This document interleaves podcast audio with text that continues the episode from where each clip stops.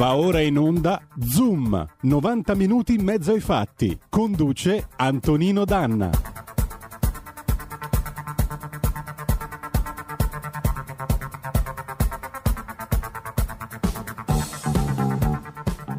Amiche e amici miei e non dell'avventura, buongiorno. Siete sulle magiche, magiche, magiche onde di RPL. Questo è Zoom, 90 minuti in mezzo ai fatti. Io sono sempre Antonino Danna, ieri non ci siamo stati perché Ubi Maior, anzi Ubi Capitanum eh, minor cessat e quindi avete potuto seguire la eh, conferenza stampa mh, mm, con Matteo Salvini e Maria Giovanna Maglie. Eh, oggi riprendiamo il nostro cammino parlando del tema del lavoro e il lavoro sta cambiando. Il Covid eh, ha dato dei colpi molto, molto brutti al mercato del lavoro, ma diciamo così sta anche cambiando la fisionomia del mondo del lavoro e del modo in cui noi lavoreremo. È la fine di un'epoca, un'epoca di mega direttori galattici, un'epoca di gerarchie, un'epoca di contratti a tempo indeterminato, e di questo ne parleremo con il nostro ospite che è il professor Mario Alberto Catarozzo, il quale è anche un coach e formatore e conosce molto bene il mondo delle nuove professioni. Ci racconterà tra un po' com'è che è cambiato questo mondo. Prima di cominciare vi dico che prima della nostra copertina avremo un collegamento con Maurizio Bolognetti che sta conducendo la sua battaglia contro eh, contro. Per avere delle risposte da parte del ministro Speranza in tema di protesi per i disabili, noi riteniamo di dargli voce perché ci sembra la battaglia, una battaglia giusta, soprattutto perché è dalla parte di chi evidentemente non può alzare la voce come vorrebbe e quindi cerchiamo di fare il nostro mestiere anche per questo. Il giornalismo è inteso, almeno io l'ho sempre visto come una sorta di megafono che serve a dare voce a chi non se lo può permettere. Cominciamo subito, cominciamo con una bella canzone, anche perché saluto Giulio Cesare Carnelli, condottiero delle magiche, magiche, magiche onde di RPL e vi lascio all'ascolto di una morale molto interessante che Adriano Celentano portò a Sanremo nel 1970. Chi non lavora non fa l'amore. Vai Giulio Cesare. Chi non lavora non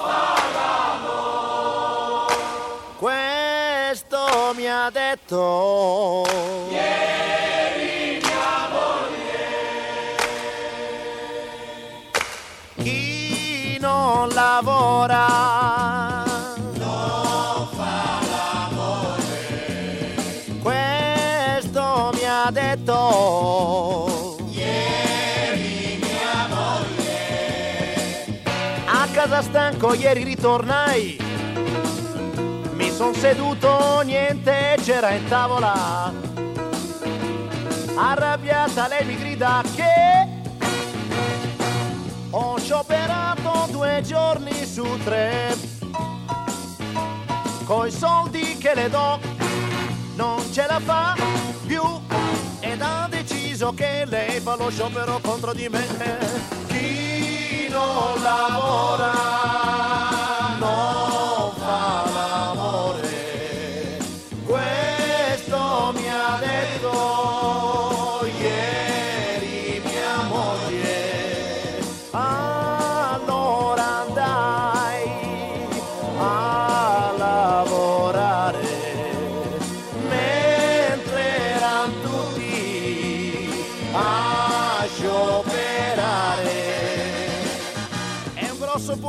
faccia mi arrivò. Andai a piedi alla guardia medica. C'era lo sciopero anche dei tramvai. Arrivo lì ma il dottore non c'è. E in sciopero anche lui. Che gioco è? Ma, ma come finirà? Caos nella città, tavoda, tavoda, non so più cosa far, tavoda, tavoda. Se non sciopero mi picchiano, se sciopero mia moglie dice chi non lavora. Bene, siete di nuovo sulle magiche, magiche, magiche onde di RPL. Questo è Zoom 90 minuti in mezzo ai fatti. Antonino Danna al microfono. A proposito, vi do i nostri riferimenti che già conoscete. Mm, apriremo, vi informo che apriremo le linee alle 11.30 oggi, però la zappa, i WhatsApp sono già operativi. 346 64 277 56. Vi ricordo 346 64 277 56. Eh, dunque, vi volevo leggere un messaggio che invece è arrivato a me privatamente 25 giorno di azione non violenta, 12 giorni di sciopero della fame, 13 consecutivi di digiuno con sola acqua. In assenza di risposte adeguate, a partire dalle ore 23.59 del 15 ottobre, se ci arrivo, Proseguirò alternando due giorni di digiuno, rinuncia anche all'acqua e due giorni di digiuno con sola acqua. Questo è quanto ho deciso. Prendo un po' di tempo in più per dare tempo a me stesso e nel contempo darlo ai miei interlocutori, nella speranza che sappiano e vogliano ascoltare per davvero. Vi abbraccio, spes contra spam. Così Maurizio Bolognetti. Ci sei Maurizio? Ci sono Antonino e ho scoperto una tua dote che non conoscevo. Quale? Hai una bella voce. Boh. speriamo, speriamo non se ne accorgano gli ascoltatori più che altro, se no qui cominciano ad arrivare le cassette ai pomodori. Mauri, che cosa sta succedendo? Ricordiamo ancora una volta tu per che cosa stai lottando.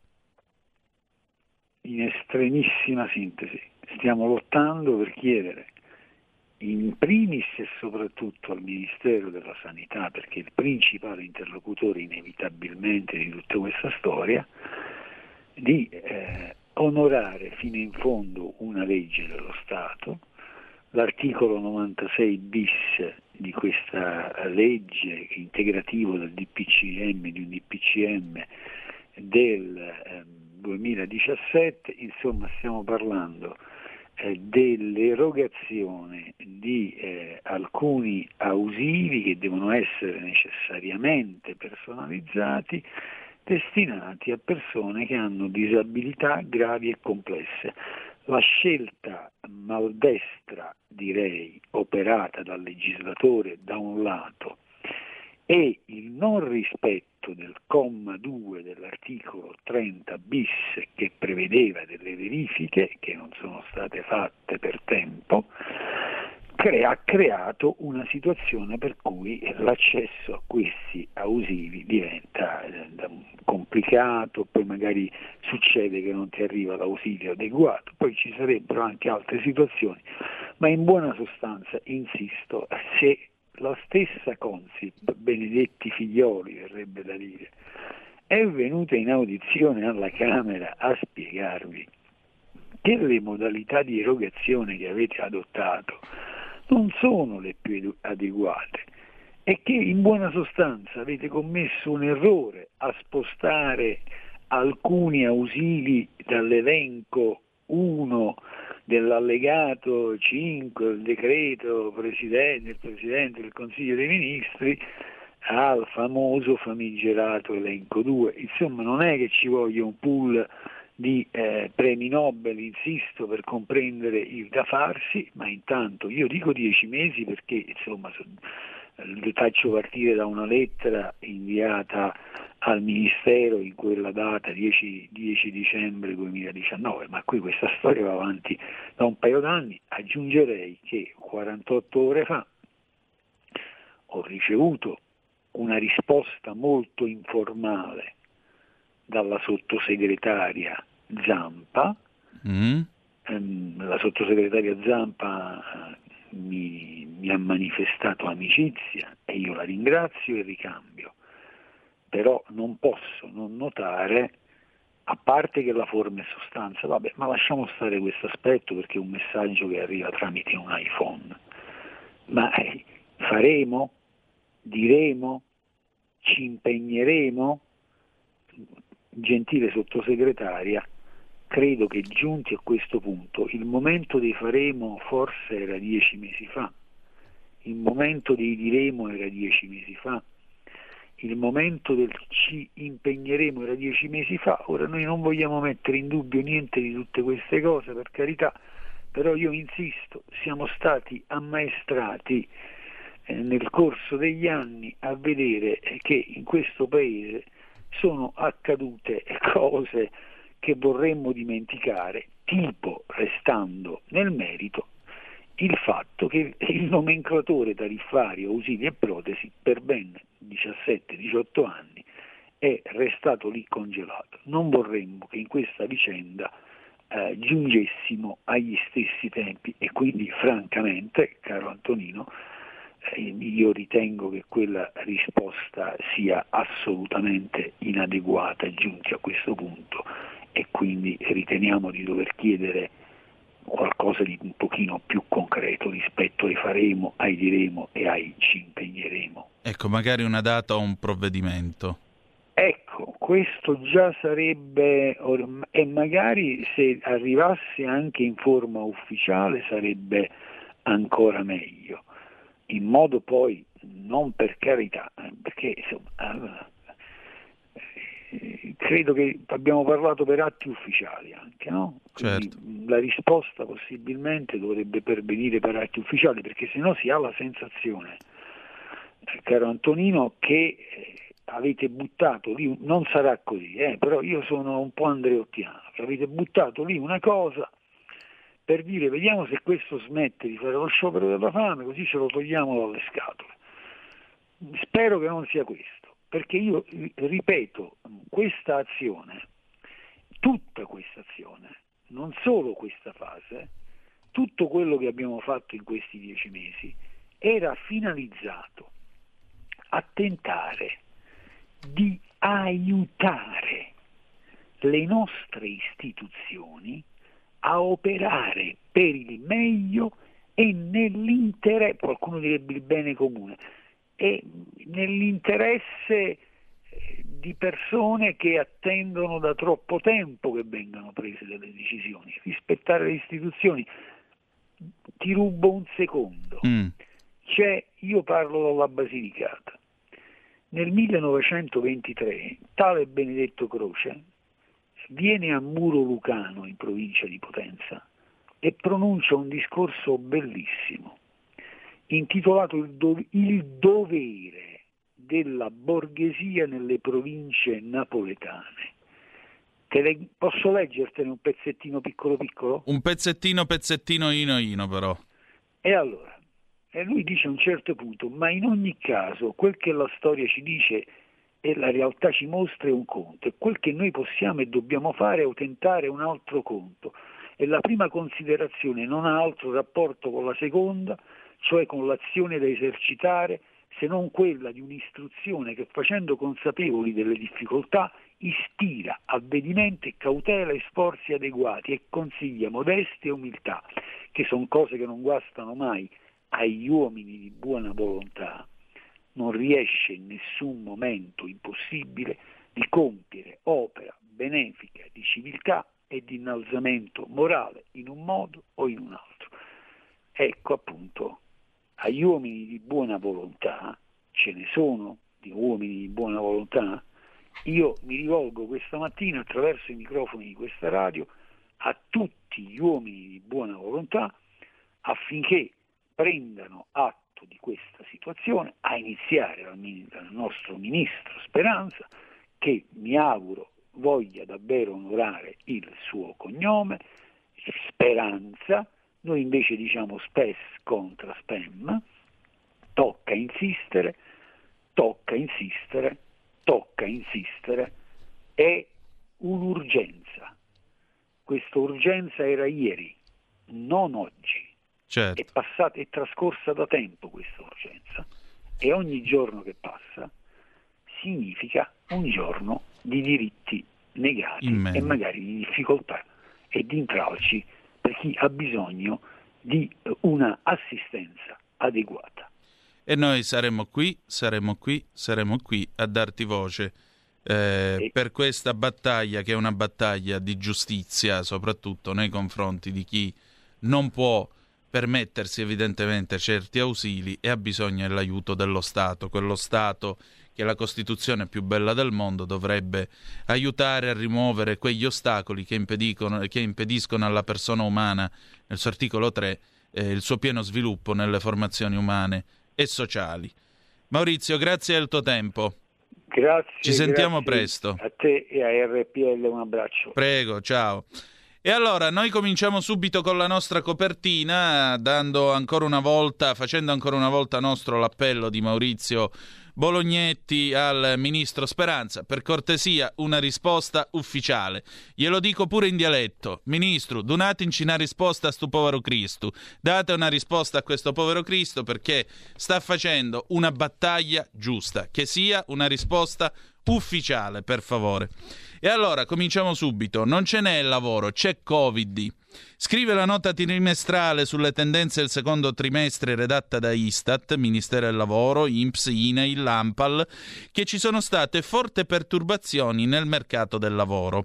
Solo che un giacchetto in macchina non serve, quale forti perturbazioni da emergenza sanitaria e lockdown nei primi sei mesi dell'anno hanno fatto perdere 578.000 posti di lavoro rispetto allo stesso periodo dell'anno precedente.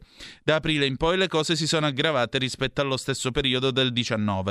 Nel suo servizio sulla nota, l'agenzia di stampa Agi ha sottolineato che i settori più colpiti sono i servizi, meno 504.000 posti al 30 giugno. Seguono l'industria, meno 66.000, l'agricoltura, meno 8.000. Al 30 giugno in particolare alloggio e ristorazione perdono 273.000 posti di lavoro. Scendono i contratti a tempo determinato di 485.000 posti rispetto al 19. Nel privato mancano 1.112.000 posizioni lavorative rispetto al periodo precedente, considerando tra l'altro il lavoro in somministrazione e quello intermittente e in totale in Italia il tasso d'occupazione è pari al 57,6%. Su 10 italiani meno di 6 lavorano, gli altri in ISBA.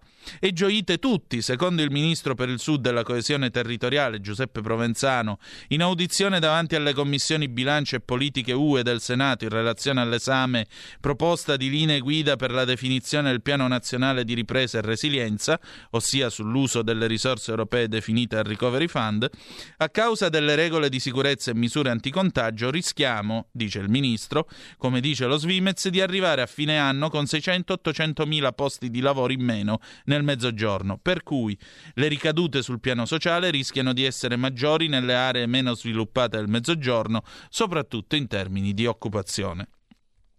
Mentre questo dramma si dipana nel paese, tuttavia il lavoro cambia. Intanto Wired il, scor- il, 17 settembre scorso ha pubblicato un pezzo nel quale si legge che il Ministero del Lavoro ha detto di no al nuovo contratto per i fattorini delle piattaforme di food delivery, cioè i famosi rider.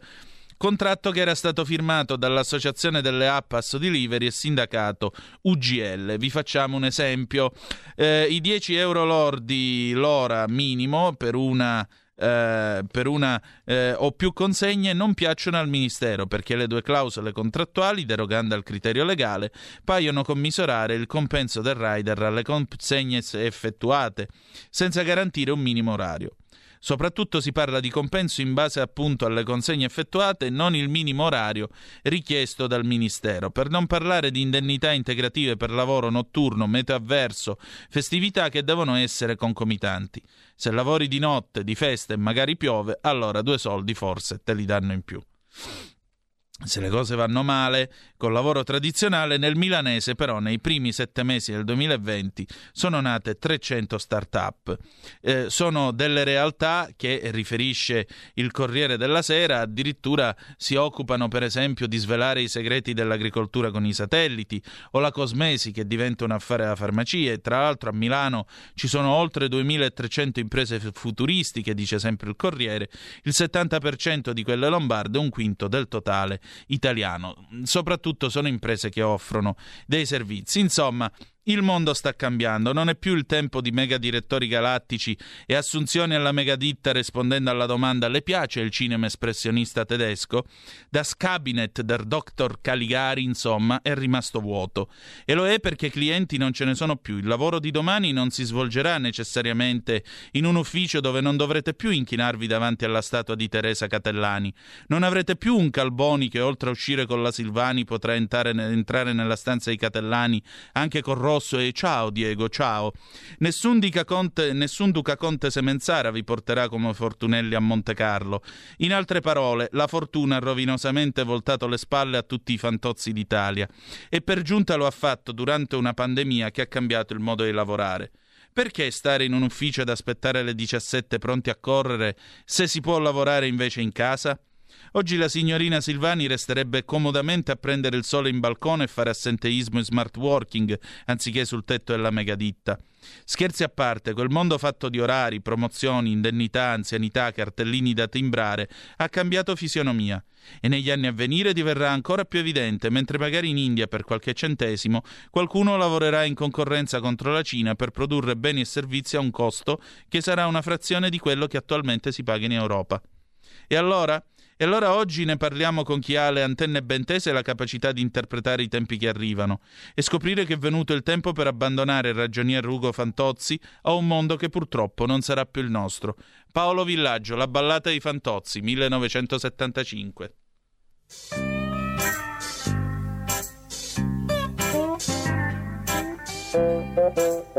Fantozzi ragionier Ugo. Matricola 1001 Barabis. Dell'ufficio sinistri. Lei venghi qua. Sì, signor mega direttore. No, va di là. E si muovi.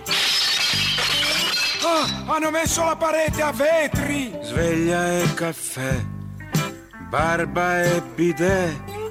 Presto che perdo il tram. Se il cartellino non timbrerò. Fantozzi!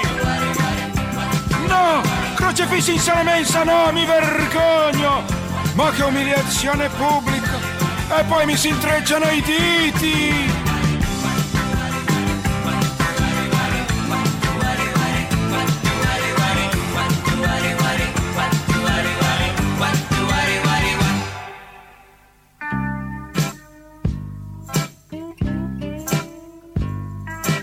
La mille tre, frigo e buffet, l'elettro dei frappè, più la moquette, poi la roulotte, Le rate! 16 kg e 700 ricambiali. sì direttor, conte ingegner, sire sua santità. In ginocchio. faccia di me quello che vuol. Aia! Sottoscrizione regalo al mega presidente galattico. Ma che gli facciamo quest'anno? Una bella poltrona in pelle umana. Bella! Bell'idea! Ma non sempre la mia! Ma perché sempre la mia?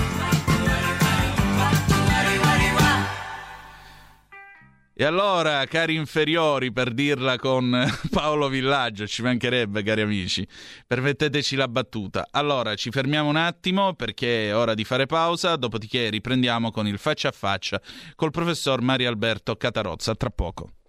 I feel good. I knew that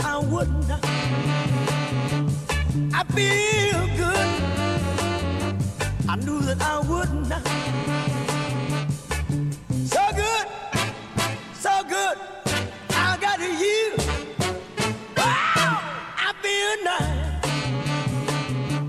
A sugar and spice. I feel nice like sugar and spice.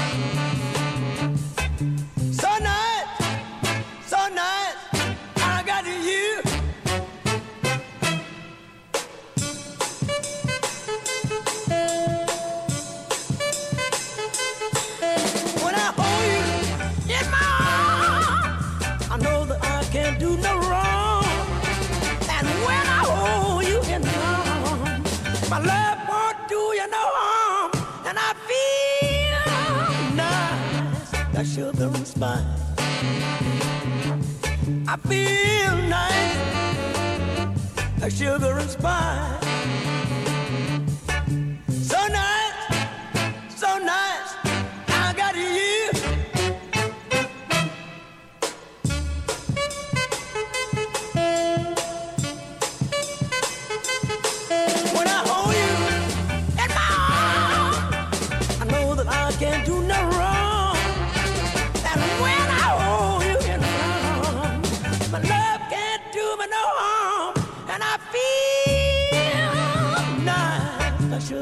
I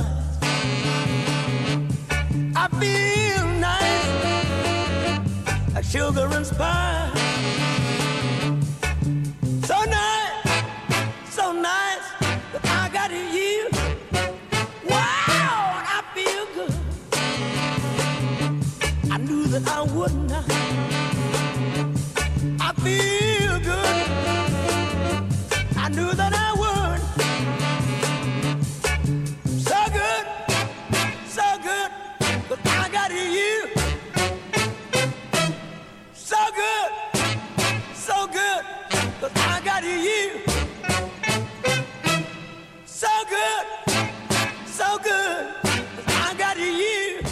Adesso cominciamo il nostro faccia a faccia con eh, l'ospite di oggi, il gradito ospite di oggi, che vi vado immediatamente a presentare.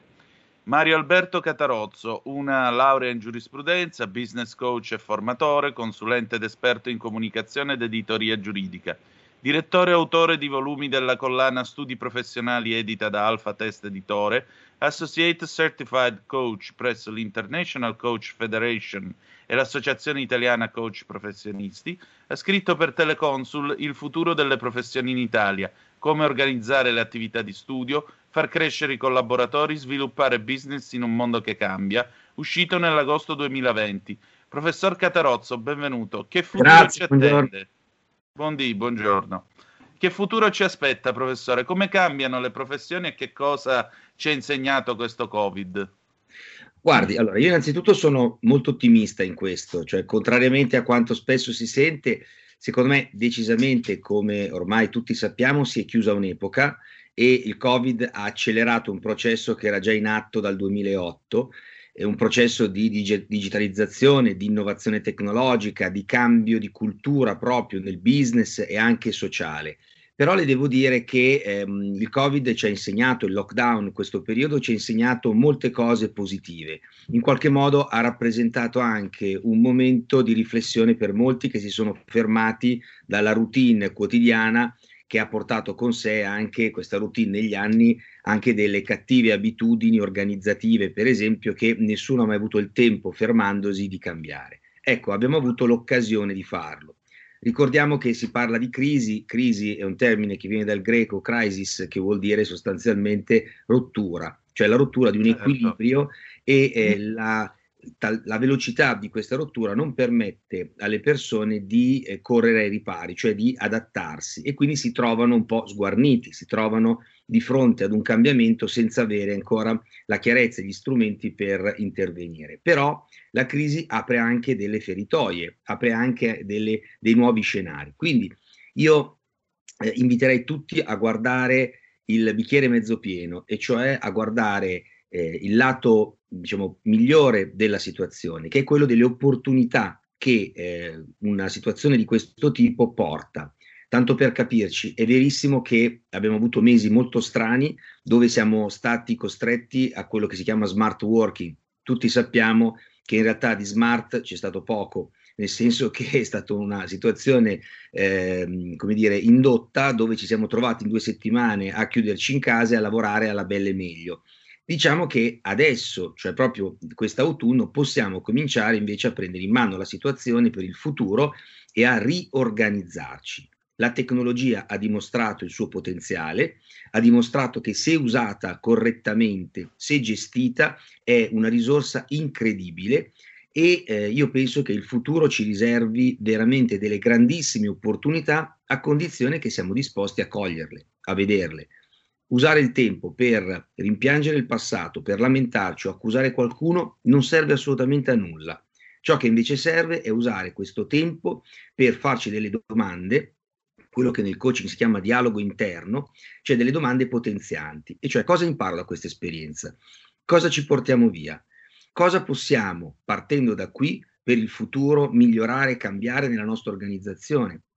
Tanto per capirci, dottore, noi in questo momento ci troviamo in una situazione ibrida, nel post emergenza, eh, non fuori completamente, dobbiamo convivere e gestire con questa situazione, però guardi che anche lo smart working, molti parlano di precariato, ma in realtà il lavoro è diventato liquido, cioè è questo il termine secondo me più corretto, cioè sono cambiati i tempi e i luoghi e le modalità con cui la prestazione lavorativa a tutti i livelli, nello studio professionale, nelle aziende, viene erogata. Se viene organizzata bene questa situazione, se vengono utilizzati bene strumenti come il cloud, come i software, come il digitale, come le piattaforme come quella che stiamo usando io lei in questo momento, che permettono Certo. di fare le video call, le videoconference, eh, ma sono strumenti incredibili. Io le dico, io faccio il formatore, le posso dire che in questi mesi io ho avuto molti più partecipanti ai miei corsi perché?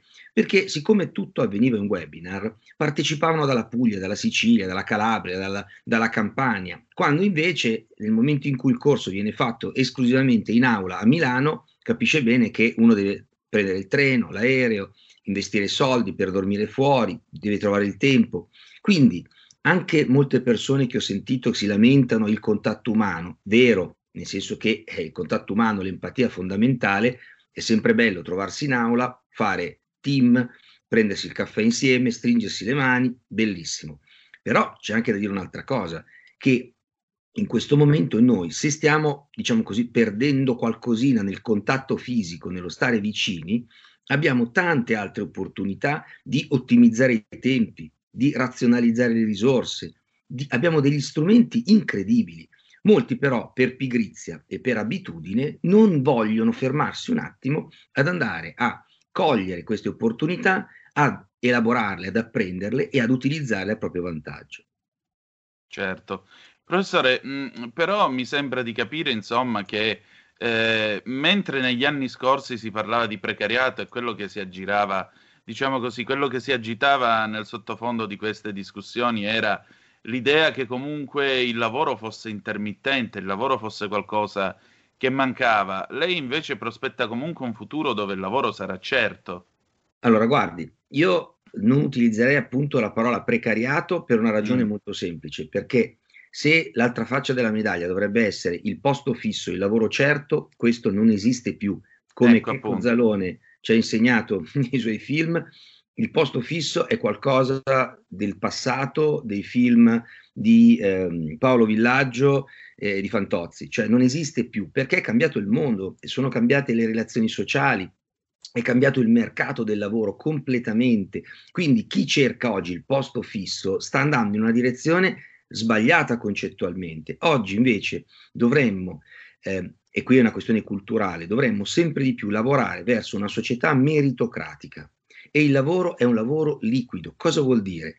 Vuol dire che ciascuno è imprenditore di se stesso, perché ciascuno in mano, dicevano i latini, quisque faber fortune sua, Fortune sue, ciascuno certo. ha in mano il proprio futuro. Tenga presente che non esiste più l'idea, o non dovrebbe più esistere l'idea per cui tu mi hai assunto, poi siccome c'è una norma che ti obbliga a tenermi, mi devi tenere.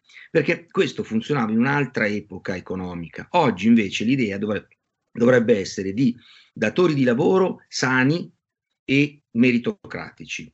Mondi, eh, questo lo so che è un po' idealista, ma si spera di andare in quella direzione, più etici, dove il merito, che sia poi di un uomo, di una donna, di un omosessuale, un bianco, un nero, non cambia, perché quello che dovrebbe veramente essere al centro del lavoro è il merito. E le posso dire una cosa, anche quest'idea che il lavoro manca, io le devo dire, sa quante volte io ho cercato persone, ho fatto fatica a trovarle? Cioè basta leggere anche i giornali e, eh, non so, leggo spesso che ci sono dei panifici che cercano da mesi e trovano solo extracomunitari perché nessun italiano vuole più andare a fare la notte perché deve andare a ballare la sera.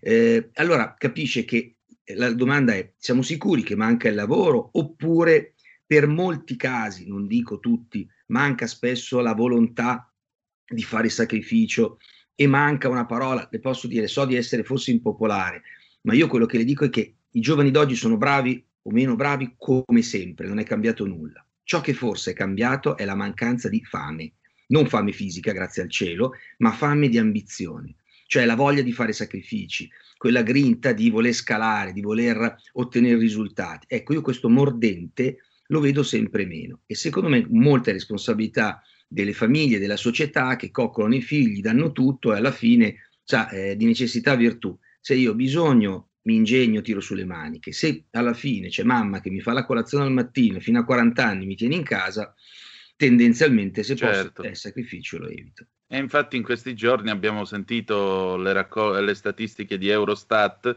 che ci dicono che noi continuiamo a essere il fanalino di coda in Europa proprio perché noi siamo i mammoni che se ne vanno a 29-30 anni mentre gli svedesi a 17 ancora minorenni se ne vanno fuori e si vanno a cercare pane, lavoro e quant'altro. Però, professore, allora eh, forse noi siamo ancora cullati dal mito, eh, che è un mito, se vogliamo, anche degli anni 60-70, appunto del tempo eh, di Paolo Villaggio e di Fantozzi, l'idea che il papà contadino mandava il figlio a scuola che si laureava e poi finiva dietro la scrivania e quindi faceva un, un salto in avanti?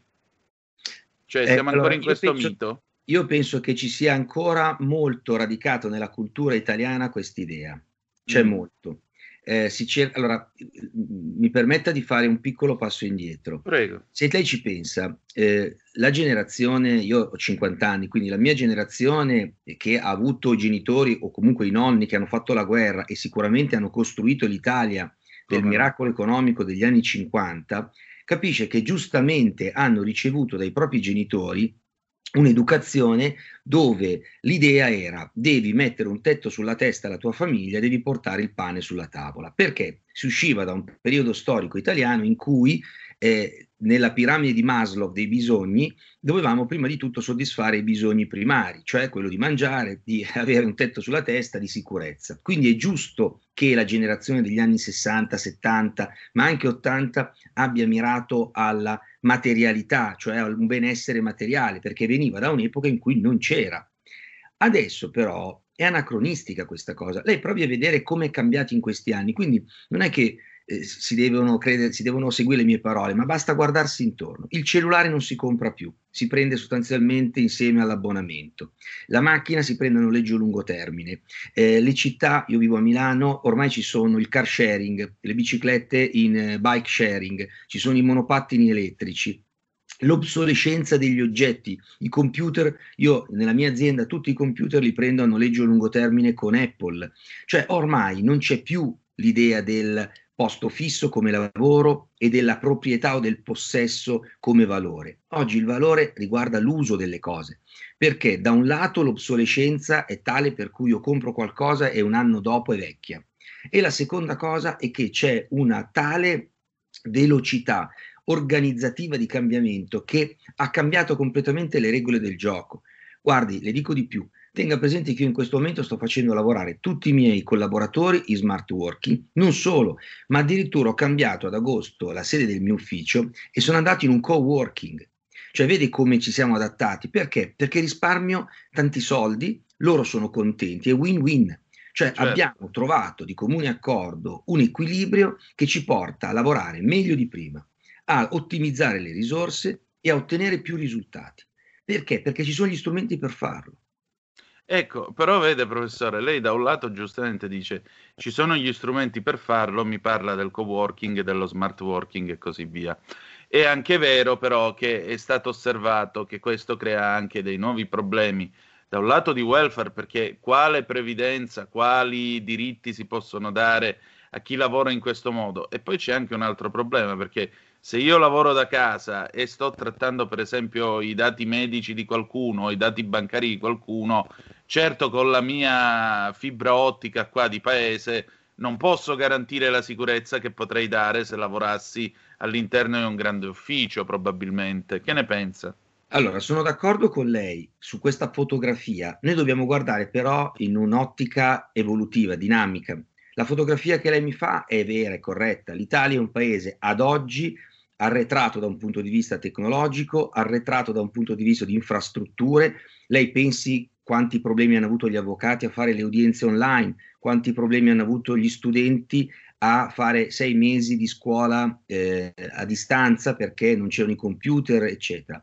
Però le, le vorrei sottolineare come eh, noi andiamo verso il 5G, dove finalmente dovrebbe l'Italia nel 2021 essere coperta da questa nuova tecnologia che permetterà qualunque posto in Italia e quindi senza esclusioni di essere raggiunto perché il 5G lavora sulla banda televisiva, quindi esattamente come la TV, non su un'infrastruttura fisica, cioè i cablaggi, i cavi, Quindi ci dovrebbero essere a questo punto, si spera a breve, gli strumenti, le risorse per poter garantire a tutti di accedere a questo nuovo mondo digitale.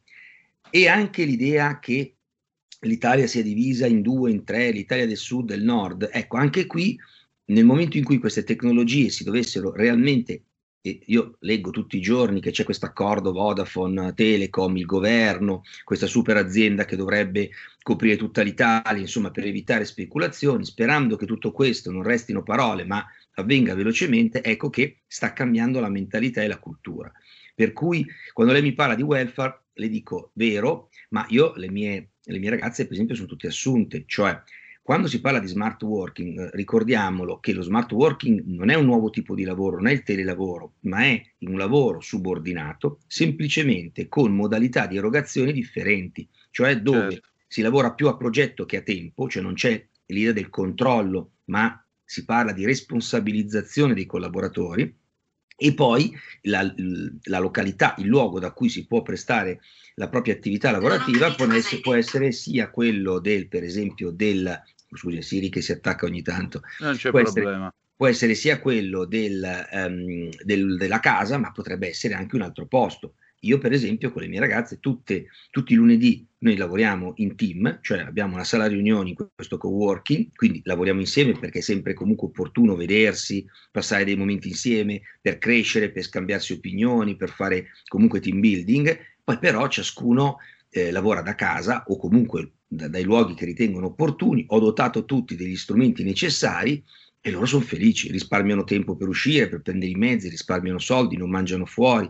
Quindi chi ha famiglia può gestire meglio anche i figli, cioè c'è un balance work-life secondo me decisamente migliore. Io vedo solo vantaggi. La condizione è che esistano gli strumenti per organizzarci e la nuova mentalità per sfruttare bene quello che abbiamo. Insomma, se mi passa la battuta, nel futuro dovremmo continuare a lavorare per guadagnare dei soldi e non ci saranno sussidi magici. No, ma io uscirei, le, le, le dico di più, queste poi sono le mie opinioni ovviamente, io uscirei completamente da un'ottica assistenzialistica e, e guardi, le devo dire, io conosco abbastanza bene la cultura americana, quella anglosassone, hanno tanti pregi e tanti difetti. Uno dei sì. pregi che io subito eh, ho, ho, vissuto con loro è stato quello della capacità di fare team. Loro tutti, se c'è un problema, si stringono a team, fanno sistema. Eh, quando c'è una problematica, la prima domanda che si pongono è cosa posso fare io? per il sistema. Cosa posso fare io? Ecco, per il mio paese, tornando ad una vecchia certo. citazione. Noi italiani invece abbiamo un'altra cultura che mi auguro pian pianino cambieremo, è colpa del governo, è colpa di Tizio, è colpa di Caio, non è colpa mia. Cioè c'è sempre una scusa. E le voglio eh, citare una frase bellissima, un aforisma che viene riferito alla cultura africana che dice chi ha una meta trova una strada, chi non ce l'ha trova una scusa. È proprio così.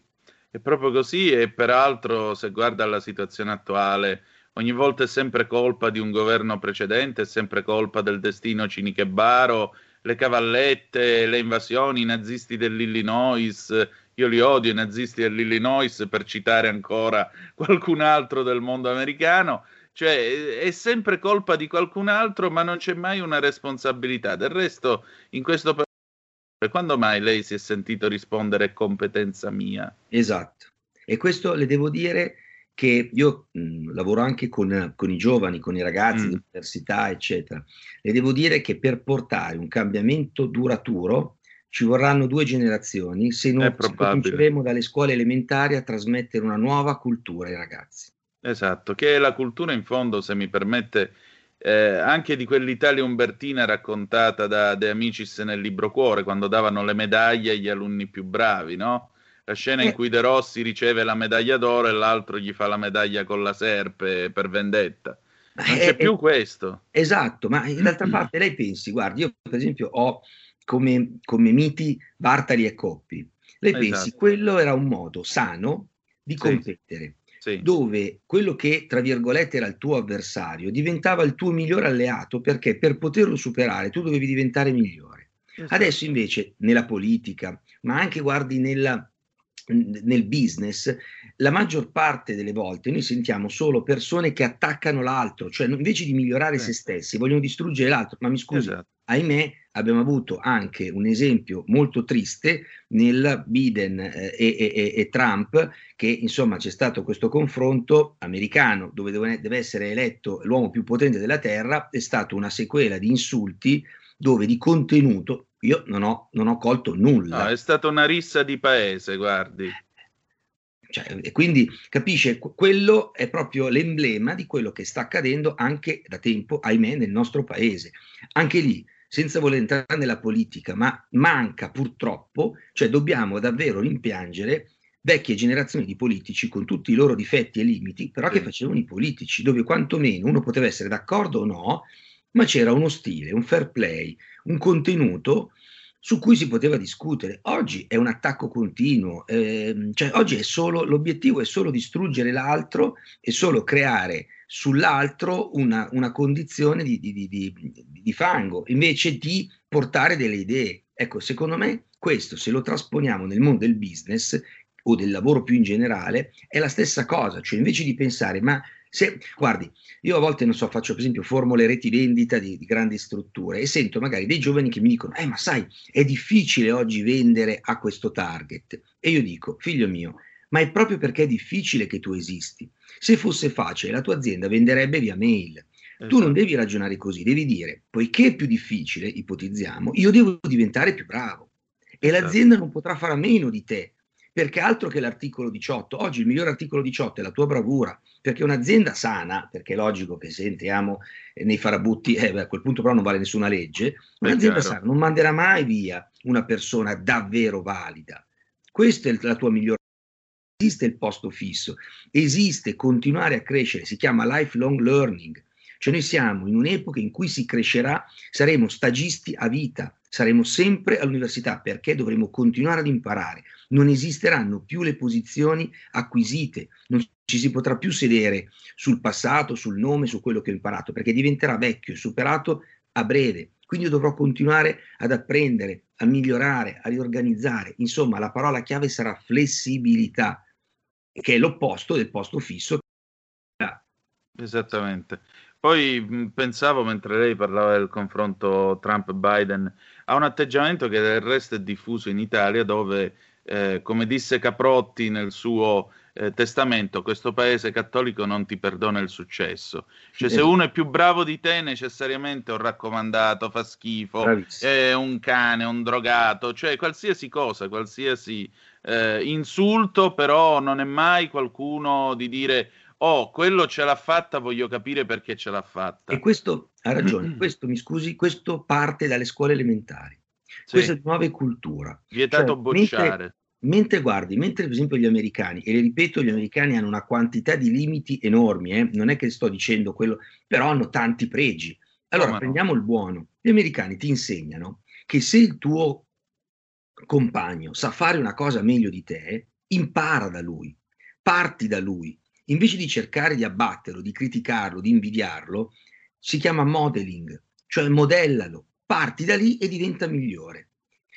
Nel, nel, negli Stati Uniti, se tu sei ricco e ti sei arricchito, si spera, in modo onesto, la gente prende appunti, ti chiede come mai, come hai fatto, ti stima. Da noi invece c'è un'idea ancora vecchio stile del sacrificio estremo, cioè oggi guardi, siamo ancora nell'epoca in cui se tu sei ricco, si pensa che sei un farabutto, che ti sei esatto. arricchito chissà come. In più, se tu dovessi essere ricco e ti godi la vita, sei doppiamente un farabutto. Certo, certo. Perché l'idea è che bisogna lavorare fino allo sfinimento. Io guardi, lavoro tantissimo con i professionisti e c'è ancora questa mentalità per cui nessun professionista si farebbe mai una passeggiata alle 5 e mezza del pomeriggio in un parco, perché si sentirebbe in colpa, si sentirebbe un ladro deve lavorare fino alle 11 di sera, deve finché c'è sangue, cioè chiude l'ufficio quando proprio non ce n'è più, perché la cultura che gli è stata trasmessa è la cultura del senso di colpa.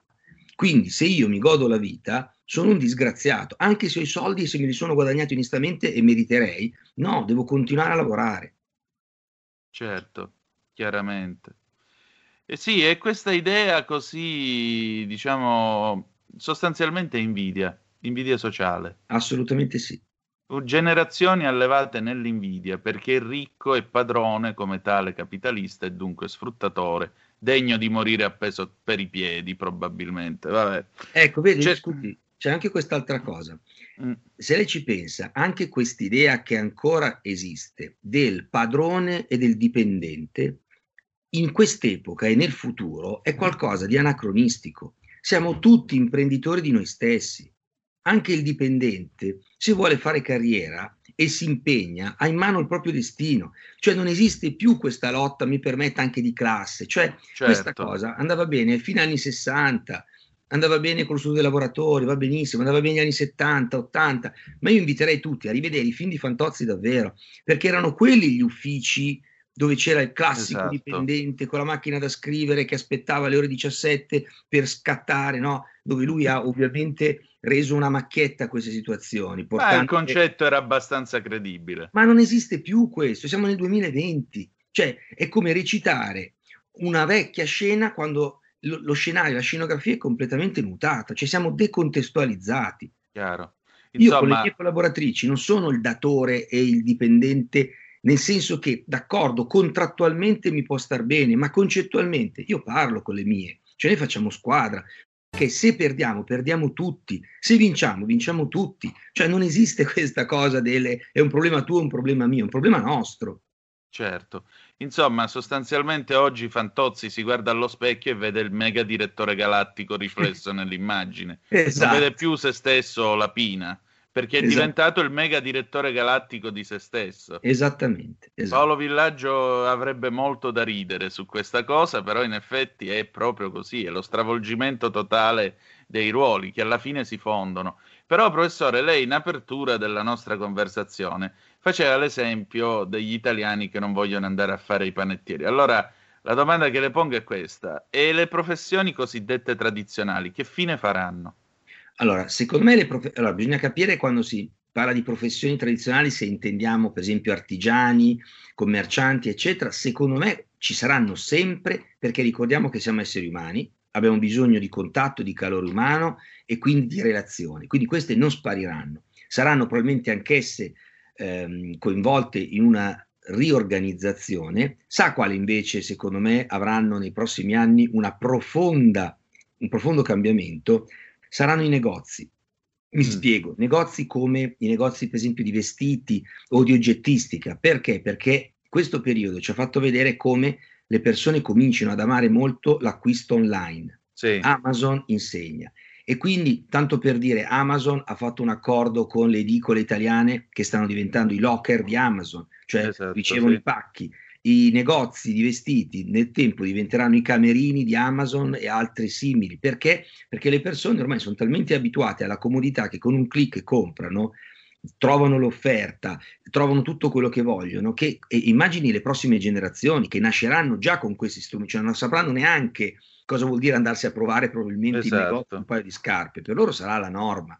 Quindi questo è il futuro. Il futuro è un cambiamento organizzativo profondo. Non spariranno, ma cambieranno pelle. Su questo non c'è dubbio.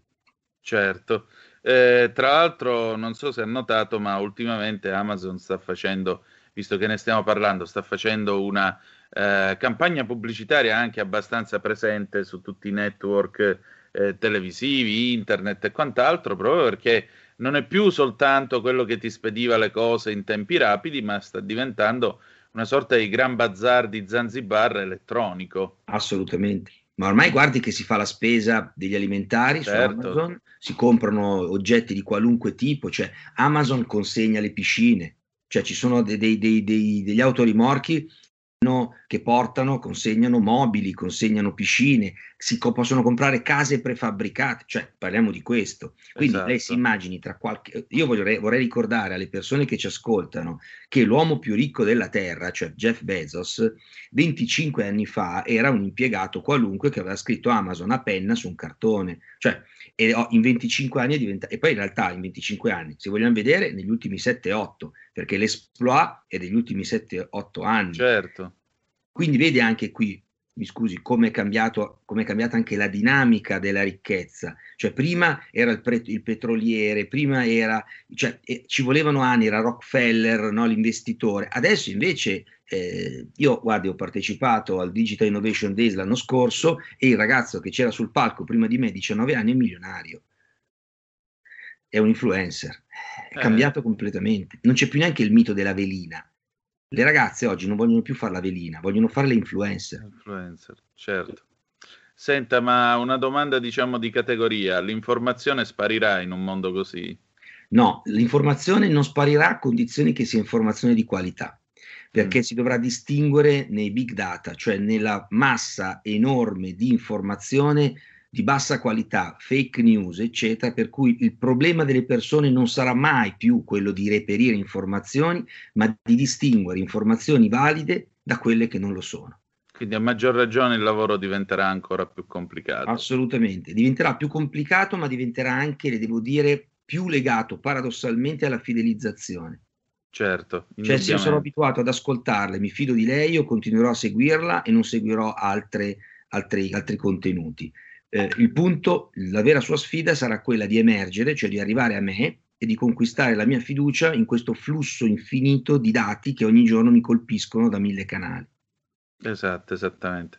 Professore, dov'è che possiamo trovare il suo libro? Allora, il futuro delle professioni in Italia, edito da Teleconsul, lo potete trovare online, è, è formato cartaceo, quindi vi viene spedito, ma lo potete comprare in due posti, o su Amazon, giusto per rimanere in tema, ecco. oppure sul sito di teleconsul.it, che è l'editore. E vorrei ricordare che questo volume, diviso in quattro parti, sono poco meno di 300 pagine, questo volume tratta sia lo scenario con dei dati del futuro che ci attende, con anche una, dire, una, rivisitazione degli ultimi 50 anni della nostra cultura professionale, però poi tratta i temi dell'organizzazione dello studio, come organizzarsi per il futuro, quindi temi manageriali, e della imprenditorialità, come sviluppare business per gli studi professionali per il futuro, dal momento in cui il passaparola non basterà più e si trasformerà da analogico in digitale. Chiaro. Professore, senta, Gianni Minà insegna che la domanda, l'ultima domanda del bravo intervistatore deve essere questa. Che cosa farà domani? Io domani continuerò a studiare come faccio oggi e come ho fatto ieri, continuerò a cercare di avere una mente guardare sempre rigorosamente il bicchiere mezzo pieno perché tanto il mezzo vuoto non serve a nulla, cioè non è una questione di giusto o sbagliato, ma è inutile. Quindi l'approccio positivo e il cambio di mentalità è la prima cosa che consiglio a tutti. Chiaro. Grazie di essere stato con noi oggi a Zoom, professore. Grazie mille, grazie a voi, buon lavoro a tutti. Grazie ancora.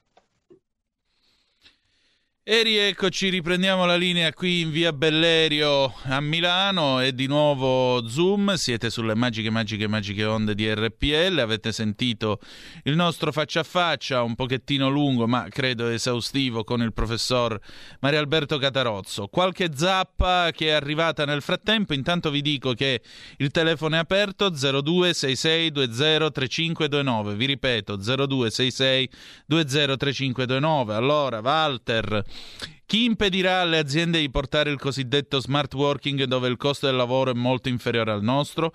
Nessuno, come è già stato con la Cina, Walter. Poi andiamo avanti. Eh, abbiamo questo nostro ascoltatore che non si firma, non sono d'accordo, i giovani italiani pagali equamente, ti fanno qualsiasi lavoro.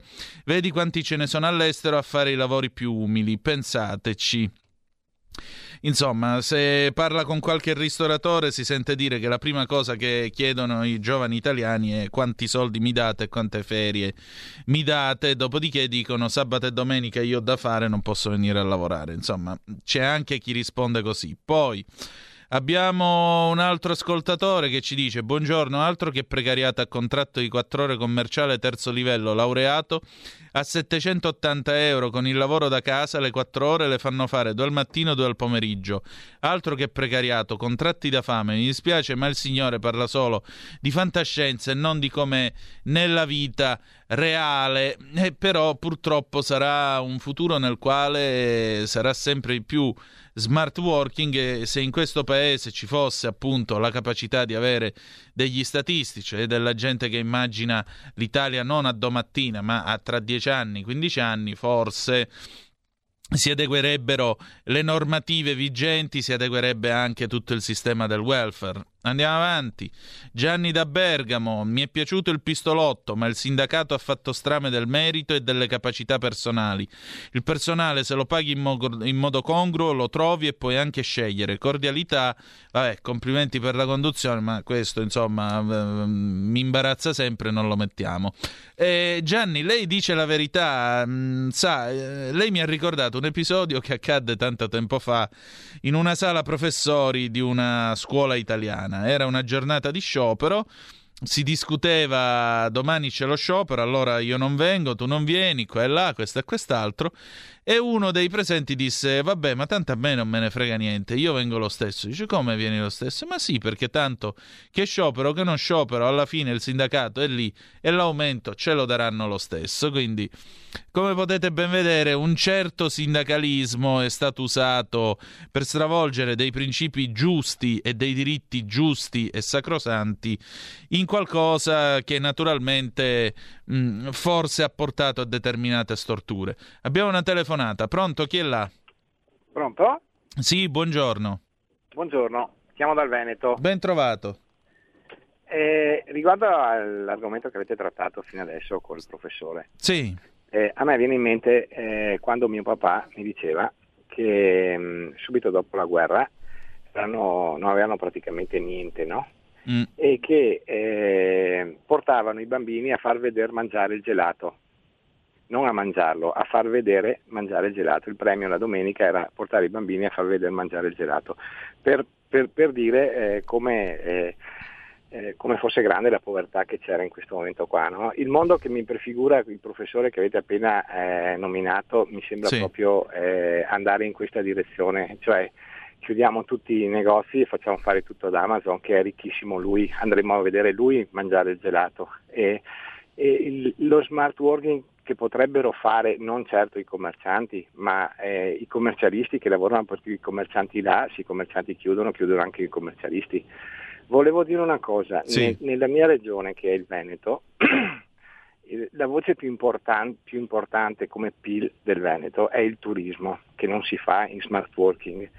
Eh, la seconda grande voce è l'esportazione, la produzione di vini e l'esportazione e le viti non si coltivano in smart working. La terza più grande ehm, risorsa del Veneto è la manifattura di qualità che non si fa in smart working. Eh, allora, visto che, come diceva Monti, non sarà più come prima, ma il mondo sarà diverso, eh, perché visto che queste sono le potenzialità che ha non solo il Veneto ma tutta l'Italia, queste sono, sono il turismo, sono l'agroalimentare e sono la manifattura di qualità tutte cose che in questo mondo prossimo ci si prospetta non, non, dovrebbero neanche più esistere perché tutto sarà automatizzato, tutto sarà informatizzato. Allora, visto che questo mondo non dobbiamo subirlo, visto che dovrà essere diverso, ma dobbiamo contribuire a costruirlo, perché non prendere posizione, non dico eh, così sommessamente, ma entrare a piedi giunti in questa nuova costruzione di questo nuovo mondo che verrà. Grazie, vi sento Prego.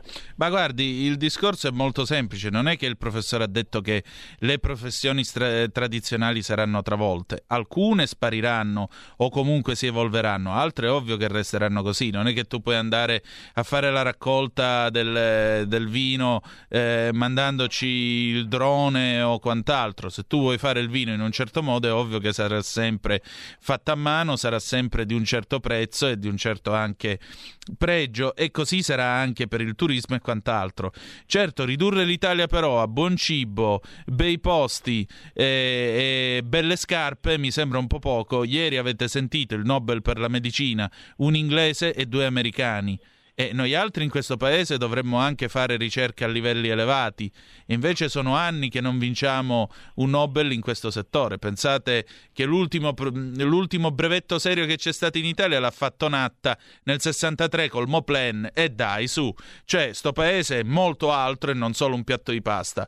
Prossima telefonata, pronto? Chi è là? Sì, buongiorno Antonino, sono Massimiliano. Ben trovato. Allora, ascolta, io dopo la, la, il dotto discorso che è stato fatto, mm. però questo mondo paventato da voi o da professore mi fa un po' paura, sinceramente, perché dove, dove va poi la, l'umanità, il contatto fisico che c'è? Io ad esempio adesso sono fuori da un negozio per cibo per animali, sì. no? E qua stavamo parlando insieme a delle persone, ma se io vado a comprare solo su Amazon, dove vado? Mi devo richiudere in casa tutto il giorno, va bene, farò lo smart working, eccetera, però la vita sociale dove la faccio? Posso, la vita sociale è quella che tu guardi in faccia alla gente. Io faccio ancora gli affari oggi, che ho 75 anni, ma io prima di, fa, di dire sì o no a una persona la devo guardare negli occhi, non mi interessa il computer. Faccio magari 100 km, vado nel suo ufficio e la devo guardare negli occhi. Allora, poi per quanto riguarda invece la storia dell'invidia, del modo di comportamento, quello che scrivono i giornali, la politica che mm. si è inaridita, eccetera, eccetera, ma guardate che c'è sempre stato, perché io mi ricordo già negli anni 50, no, mio papà ha dovuto subire le invidie, siccome era uno molto bravo nel suo lavoro, ha dovuto subire le invidie di tante persone, quindi l'invidia è una cosa che c'è sempre stata. Quanto invece l'imbarbarimento della politica, io lo vedo da, da, da, da Tangentopoli in poi, no? Qua mm. c'è stata, non so, magari dico una stupidata, però qua c'è stato proprio un arricchimento della, della, mentalità della gente, eh, Craxi, un delinquente, un farabuto, un bastardo, e poi quelli che gli dicevano quello erano uguali a lui e da lì, e da lì piano piano si è venuti sempre peggiorando le cose, tanto poi da far passare Berlusconi, io non lo so chi è Berlusconi, non mi interessa, io mm. non gli ho mai dato il voto, però far passare una persona, un delinquente, un assassino, uno stupratore, eccetera, eccetera, e adesso vediamo con Salvini, eccetera, eccetera, eccetera, questo imbarbarimento delle cose io lo reputo solo a una certa parte, perché se tu vai a vedere è solo una certa parte che dice queste cose. Sì, una certa parte che ha anche egemonizzato la cultura italiana e da allora se non la pensi in un certo modo non ti pubblicano neanche. Lei ha ragione, io non posso che darle ragione. Ultima telefonata, pronti? Ciao Antonino, sono Marco da Mantova. Ben trovato, dimmi. Allora, io voglio invece parlare dei giovani. Sì. Allora, vogliamo paragonare le opportunità che ci sono oggi con le opportunità che c'erano negli anni 60, 70 e 80, quando tu se avevi voglia di aprire un'attività lo potevi fare tranquillamente quasi nel garage di casa, mentre oggi hai tutta una serie di normative, regolamenti e vari ed eventuali permessi da chiedere che ti fanno impazzire ti esatto. porto l'esempio non di adesso Antonino, ma del 1996, quando io all'epoca vendevo pubblicità, mm. facevo l'agente pubblicitario. Mm. Avevo tutta la mia serie di clienti, io sono di Mantova e c'era uno dei miei clienti che aveva una piccola officina di elettrauto e eh, impianti hi-fi quasi in centro però a Mantova il sindaco di allora, qui siamo, siamo sempre stati di centro-sinistra sì. e ti dico che il centro-sinistra ha vinto con il 70% 15 giorni fa. Eh, lo so, lo so. Aveva disposto che non si potessero più fare certe attività in centro perché inquinanti. Questo povero Cristo, che aveva un negozio piccolo dove ci stava malapena una macchina, aveva il bagno per sé ma non per la clientela, mm. ha cercato di spostarsi fuori di Mantova, ma doveva fare il bagno per gli invalidi, doveva fare il bagno per le persone, per i clienti e uno privato per sé, doveva fare tutta una serie di normative. Sai cosa ha fatto? Ha Sebbene ha chiuso, è andato a fare il dipendente all'OM, all'OM, alla Fiat OM di Suzzara che è qui a 20 km. Quanti ragazzi anche oggi vorrebbero aprire un'attività ma non lo possono fare perché vanno incontro a tutta una serie di regolamenti e normative, tra l'altro estremamente costose oltre che Esatto, dispendiose di tempo, esatto. quindi non hanno anche volendo, e poi chiudo e ti saluto, sei bravissimo comunque, Eh, molto profondo Mm. nelle tue, nel tuo lavoro. Quanti ragazzi vorrebbero fare ma non possono perché ci sono troppe cose che gli impediscono di poterle fare, non soltanto Esatto. a livello economico. Ciao a tutti e grazie. Ciao, grazie. Direi che oggi siamo andati un po' lunghi, ma come vedete l'argomento meritava e ci torneremo nei prossimi giorni. E adesso, signore e signori, Padova Calling. Padova Calling con Ettore Toniato e l'Edicola 206. Ettore carissimo, buon lunedì. Buongiorno, Scu- Tonino, buongiorno. Scusa, scusa che siamo andati un poco lunghi oggi, quindi Non ti chiedo veramente scusa. Come stai? Tutto bene, ascoltavo con molto interesse questa discussione, veramente tanti argomenti. Ecco, che cosa, ne, che cosa ne hai tratto? Lì che cosa si è detto da te a via Piero Bonna a Padova? Con interesse appunto che si parlava di edicole e della convenzione che è stata fatta con, Con Amazon, Amazon, e sì. con eh, Wish per il ritiro dei pacchi. Adesso prossimamente ci sarà anche una convenzione con i comuni, con la NACI, per il ritiro dei certificati anagrafici nelle edicole. Ah, Quindi si sta puntando sempre più verso, diciamo, eh, noi ovviamente lo smart working non lo possiamo fare, beh, però sempre più verso i servizi e verso eh, diciamo l'empatia nei confronti della società quindi Mm. si sta puntando sul servizio pubblico alla fine mamma mia. Eh, beh, del resto sta cambiando anche la fisionomia delle, delle edicole. Io ti dico la verità, sei mesi fa, prima del lockdown, andando a parlare con gli amici della distribuzione, ho trovato le scatolette del caffè. E ho detto scusate, ma che, che è sta storia delle scatolette del caffè? No, la nostra idea è quella che domani le edicole divengano anche una sorta di bazar dove tu puoi trovare persino queste cose, quindi giornali, caffè in polvere, cialde e quant'altro. Insomma, un po' il concetto, un po' anche come eh, in, in Inghilterra The Chemist, no? la farmacia, dove tu però non trovi solo le medicine, ma anche per esempio una volta si trovavano i rullini per le macchine fotografiche, le compravi secondo me ci- ci sarà una trasformazione eh, per diventare alla fine dei piccoli 7-Eleven quindi dei punti a orario ovviamente prolungato eh, Certo. non, non necessariamente 24 ore su 24 però dove poter trovare anche di domenica magari quello che ti serve, soprattutto nei piccoli centri che non hanno vicino grandi catene di supermercati, questo secondo me potrebbe aiutare la ripopolazione anche di alcuni piccoli centri e un'assistenza sicuramente che è necessaria agli anziani. Per esempio, ho, eh, io faccio come servizio il ritiro dei referti online. Molti anziani non sanno utilizzare il computer, vengono qui, sanno che con un prezzo convenzionato eh, possono tranquillamente avere il loro referto Certo. stampato. Certo.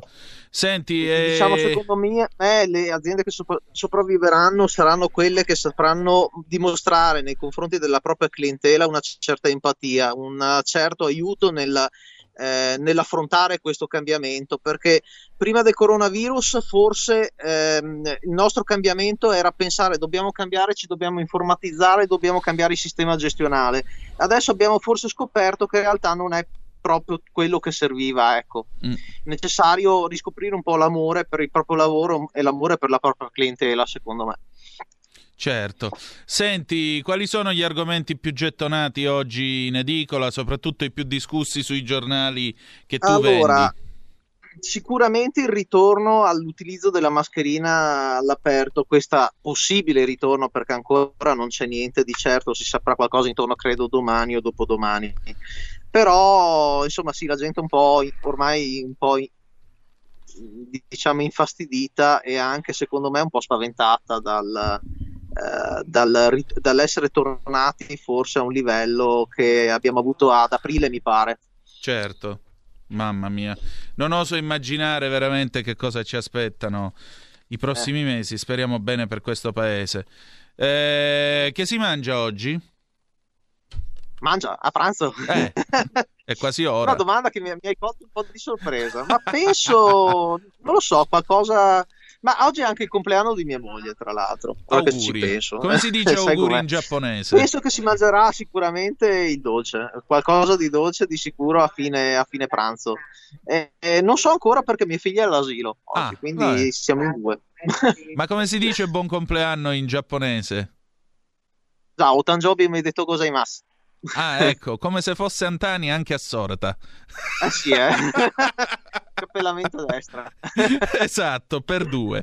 Senti Ettore, Per grazie del tuo tempo per oggi, noi ci risentiamo domani, va bene? Certamente. Grazie di essere Saluti. stato con noi, un Buona saluto giornata. all'edicola 206 di Ettore Toniato da Padova in via Piero Bon. Au revoir, a domani. Riprendiamo la linea con via Bellerio 41, vedete qui alla mia sinistra la scintillante Sara Garino che oggi con i suoi bellissimi capelli ricci, ogni riccio ti tira un capriccio, che c'è di buono ad alto mare dopo di noi? Guarda Antonino, innanzitutto buongiorno Ben e grazie per lo spazio. Quest'oggi faremo un excursus a 360 gradi su quella che è la politica Ah. americana, o meglio l'attualità statunitense. Ah. Manca un mese a queste fatidiche elezioni presidenziali. Ne parleremo con un ospite di eccezione, direi il massimo esperto in Italia di quello che concerne la politica degli Stati Uniti, l'ambasciatore Giulio Terzi. Eh, allora si prospetta una puntata di Alto Mare coi controfiocchi, amici miei, quindi mi raccomando, restate con noi. Noi chiudiamo qui, ci si sente domani alle 10.35 trattabili, grazie per averci seguito, la canzone d'amore è Ballando al buio degli Stadio 1995, mi è toccato ballare al buio, ho sensazioni e ricordi bellissimi, grazie per averci ascoltato e soprattutto ricordate che the best is yet to come, il meglio deve ancora venire. Vi hanno parlato Antonino Danna e Sara Garino, buongiorno. A dopo!